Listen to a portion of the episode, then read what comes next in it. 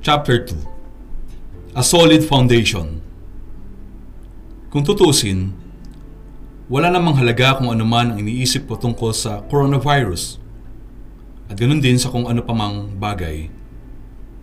Ang mahalaga para sa ngayon at kahit anong panahon ay kung ano ang iniisip ng Diyos. At hindi niya ito inilihim. Ang bawat pahina ng Biblia ay relevant. May kaugnayan at kailangan natin sa krisis na kinakaharap natin ngayon. Ano man ang sabihin ko ay tulad lang ng damo. Ang salita ng Diyos ay matigas na bato. Ang damo ay nalalanta at ang bulaklak ay kumukupas.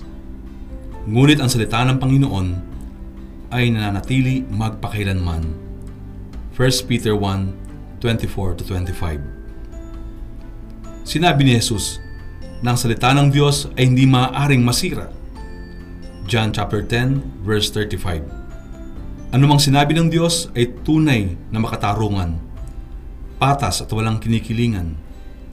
Psalm 19 verse 9. Kaya ito ang matibay na pundasyong kailangan natin sa buhay. Ang utos na ginawa mo'y walang hanggang mga utos. Psalm 119 verse 152. Sinabi rin sa Matthew 7 verse 24 na ang pakikinig at pagtitiwala sa Diyos ay tulad ng isang lalaking matalino na nagtayo ng kanyang bahay sa ibabaw ng bato, hindi sa buhanginan. Ang salita niya ay tulad ng isang payo na gugustuhin mong pakinggan at sundin. Mahusay ang kanyang payo at kahanga-hanga ang kanyang karunungan. Isaiah 28 verse 29 Taglay niyang karunungan hinding-hindi masusukat. Psalm 147 verse 5 Ano man ang ipapayo ng Diyos tungkol sa coronavirus, siguradong ito ay matatag, di matitinag, at tiyak na magtatagal. Ang payo ng Panginoon kailanman ay nananatili. Psalm 33 verse 11 Ang mga paraan ng Diyos ay walang kapintasan. 2 Samuel 22 verse 31 Sa makatuwid, ang mga salita niya matamis at kanais-nais. Mas kanais-nais pa ito kaysa gintong lantay. Mas matamis pa kaysa pulot ng pukyutan. Psalm 9 verse 10 Ganun nga katamis ang buhay na walang hanggan. Panginoon, kanino pa po kami pupunta? Nasa inyo ang mga salitang nagbibigay ng buhay na walang hanggan. John 6 verse 68. Kaya nga, pinakamabuti o pinakamasamamang panahon, ang mga salita ng Diyos ay nagdadala sa atin ng kapayapaan at kagalakang di matitinag. Sigurado tayo rito. Panalangin kong lahat ng babasa ng librong ito ay maranasan ang tulad ng naranasan ni Prophet Jeremiah. Sa ganang akin, ang iyong mga salita ay katuwaan at kagalakan ng aking puso. Jeremiah 15 verse 16 At tandaan mo ito, ang tamis ng salita ng Diyos ay hindi nawawala o nababawasan sa gitna ng ganitong mapait na bahagi ng kasaysayan na niloob ng Diyos na maranasan natin, bitter providence. Hindi magbabago ang tamis nito, lalo na kung natutunan na natin kung paano nalulungkot gayong tayo'y laging nagagalak. 2 Corinthians 6 verse 10 Higit nating mauunawaan ang kahulugan nito sa mga susunod na chapters. Ngunit heto ang summary na dapat nating malaman para matutunan natin kung paano ba ang nalulungkot pero laging nagagalak. Ang kapangyarihan ng Diyos na maaaring pumigil sa coronavirus pero hindi niya ginagawa ay siya ring kapangyarihang magpapalakas sa iyo habang dinaranas natin ang pandemic na ito. At hindi lang ito magpapalakas, pinatatamis pa nga nito ang karanasan natin gamit ang pag-asa na ang mga layunin ng Diyos ay mabuti maging sa kamatayan para sa nananampalataya sa Kanya. Kaya nga ang tanong na masigit na kailangang sagutin ngayon ay ito. Paano mo malalaman na ang Biblia ang salita ng Diyos? Ito ang short answer ko diyan. Dahil maliwanag na nakikita sa Biblia ang nagniningning na kagandahan ng Diyos, divine glory, na siya namang akmang-akma sa isang God-shaped template na hinugis ng Diyos sa puso mo. Gaya ng isang sprocket na nakapasok ang ngipin sa isang gear, ng kamay na nakapasok sa guantes, ng isdang nasa tubig, ng pakpak na nasa himpapawid, ng kahuli-hulihang pirasong bubuo ng isang jigsaw puzzle, malamang na iniisip ng ilan. Parang napaka mahiwaga, mystical, at subjective naman yata niyan. Bakit ganyan ka akong sumagot? Ito ay dahil 50 years ago, noong nahihirapan pa ako magpasya kung sa aling pundasyon ko itatayo ang buhay ko. Doon ko natuklasan na hindi pala uubra sa karamihan yung mga scholarly at matagal ng mga paliwanag na ginagamit para patunayang totoo na salita ng Diyos ang Biblia. Bakit? Dahil bagamat totoo at may naitutulong naman ang mga ito, hindi naman ito maiintindihan ng isang batang walong taong gulang o ng una mong makasalamuhang no read no write na nakatira sa isang village na nasa isang malayong kagubatan sa South Pacific o kahit pa ng isang ordinaryong Amerikano na walang gaanong pinag-aralan. Subalit, mukhang obvious para sa akin na nais ng Diyos na marinig rin ng mga taong tulad nila ang salita ng Diyos upang maniwala rin sila na hindi parang tumatalon sila sa kawalan. Leap into the dark. Malinaw ang pananaw ng Biblia ukol sa tunay na pananampalataya. Hindi ito leap in the dark. May patunay at pinagbabatayan ito. Tinawag itong pananampalataya. Hindi dahil wala itong pundasyon, kundi dahil kalakip nito ang pagtitiwala. Hindi tinawag ni Jesus na bulag ang mga believers. Ang mga unbelievers ang siyang bulag. Matthew 15 verse 14 sa kanilang pagtingin ay hindi sila nakakakita. Matthew 13, verse 13. Ang nakapagliligtas na pananampalataya sa salita ng Diyos ay nakabatay sa pagtingin. Tunay na pagtingin. Pagtingin saan? Ganito ang sagot ng Biblia.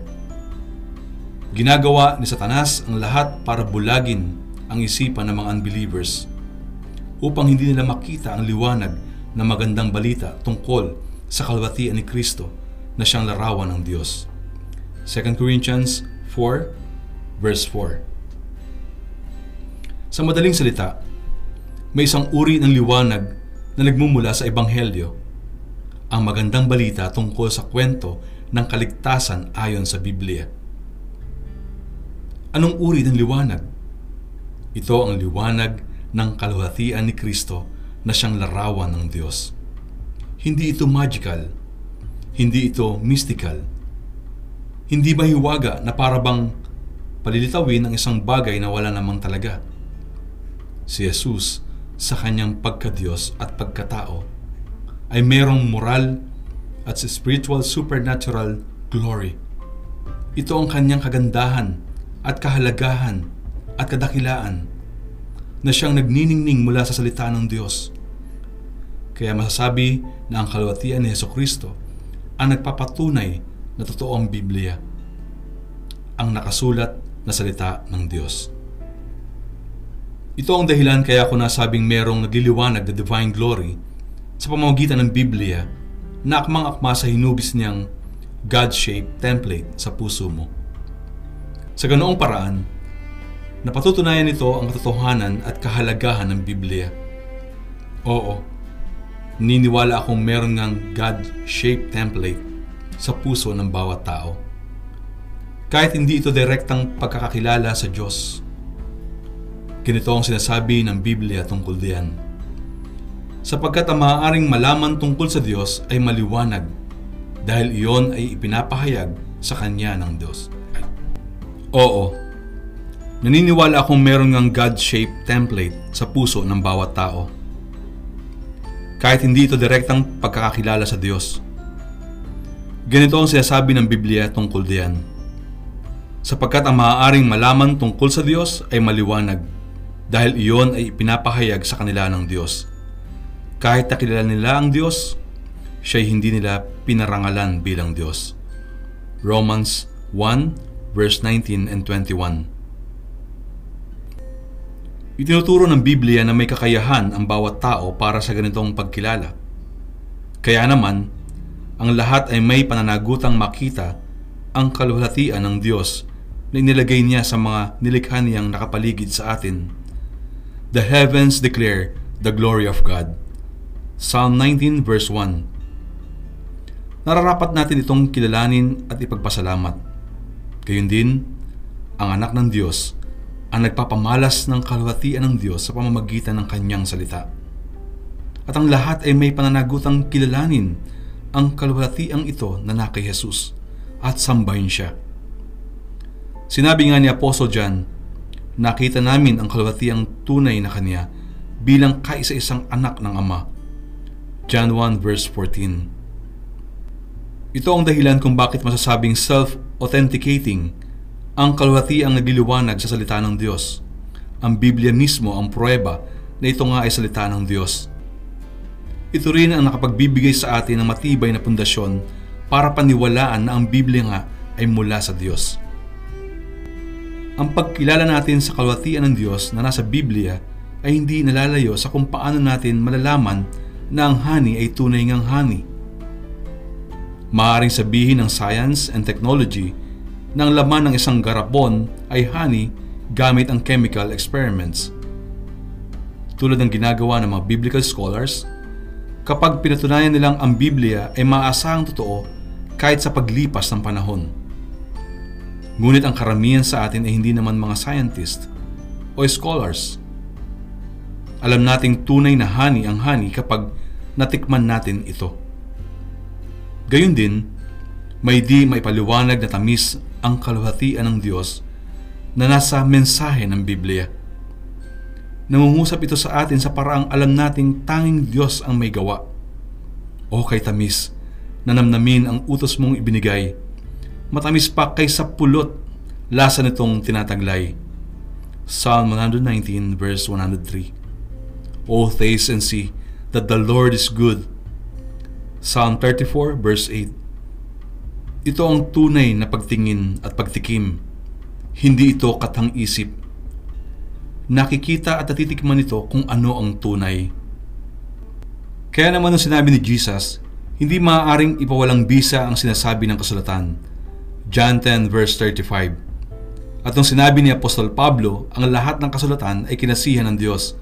2 Timothy 3 verse 16 at ang sinabi ni Apostol Pedro na ang Biblia ay pinahayag ng mga taong nasa ilalim na kapangyarihan ng Espiritu Santo, 2 Peter 1 verse 21.